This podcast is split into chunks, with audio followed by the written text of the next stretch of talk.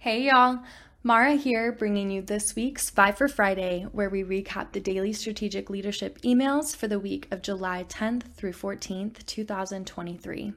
Since Frederick is still gallivanting somewhere in Europe and truly living his best life, I had the opportunity to write the daily emails for this week. Before I begin, I want to give a shout out and thank those of you who reached out to me over the last month and a half or so while I've been holding down the strategic leadership consulting fort. And also a big thank you to my brother Colin, who makes this podcast possible by editing and uploading every single episode.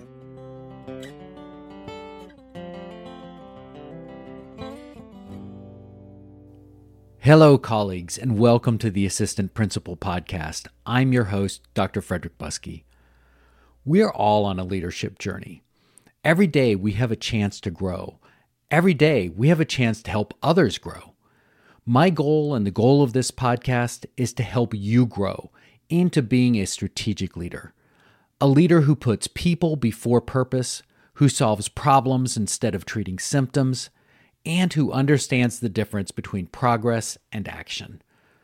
Through this podcast, my daily email, and virtual programs, I'm working to build a network of inspired and inspiring school leaders. Let's get started on today's adventure and this unique opportunity to learn to live and lead better.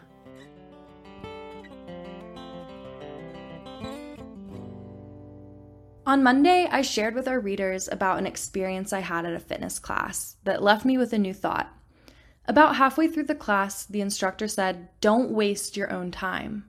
She continued, stating that we had all gotten up that morning and made it to the 7 a.m. cycling class. Don't waste your time by not giving it your best effort.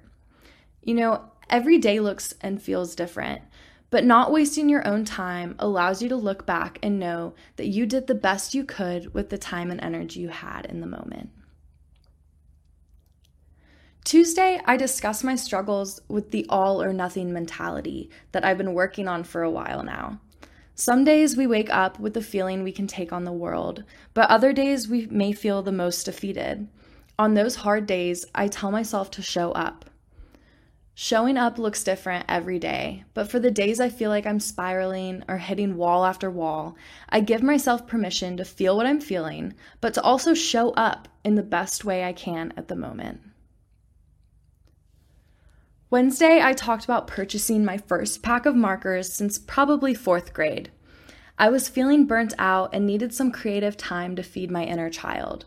I ended up making a really cool bookmark and shared a picture of it with my friend, who immediately asked me to make her one. A day later, I wrote a sweet note to my friend, put the note and the bookmark in an envelope, and mailed it off. Investing in yourself is investing in others. Whether it makes you a better version of yourself that you get to share with others, or maybe you end up doing something for someone else. On Thursday, I wrote about how everyone is a stranger until you talk to them. Growing up in a small town, saying hello and smiling to everyone you passed was almost common courtesy. But now that I'm in a bigger city, I don't feel like this occurs nearly as much, and it's something that I've really struggled with. There have been moments where I've been in my own little world, but the smile or hello from someone else brought me into the present and changed the course of my day. For the rest of this month, I urge you to be mindful of who you pass by. Give them a wave or a hello, or maybe even a smile.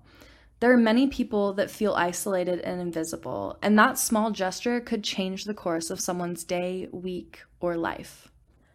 On Friday, I shared another big realization I've had while entering my mid 20s, which is we're all just trying to figure it out. Anytime someone asks me what I'm doing, I always reply with, oh, you know, just trying to figure it out. And it became somewhat of a joke to me until I realized that that is the truth. I look at everyone around me, no matter the age, the experience, the profession, the success, and they're all still trying to figure it out. Recognizing that we are all just trying to figure it out gives me peace and also a little discomfort, knowing that even 40 years from now, I'll still be trying to figure it out. I think the big takeaway from this week is to connect with yourself and others. Continue checking in with yourself giving yourself what you need. Maybe feed your inner child, whatever that looks like and means to you. Give yourself grace as you continue figuring it out. And remember, everyone else is trying to figure it out too. So maybe say hello, give them a wave, and let them know that you see them. We all have moments that we want to be heard and seen. So who knows when that smile at the entrance of the store could turn someone's day around for the better.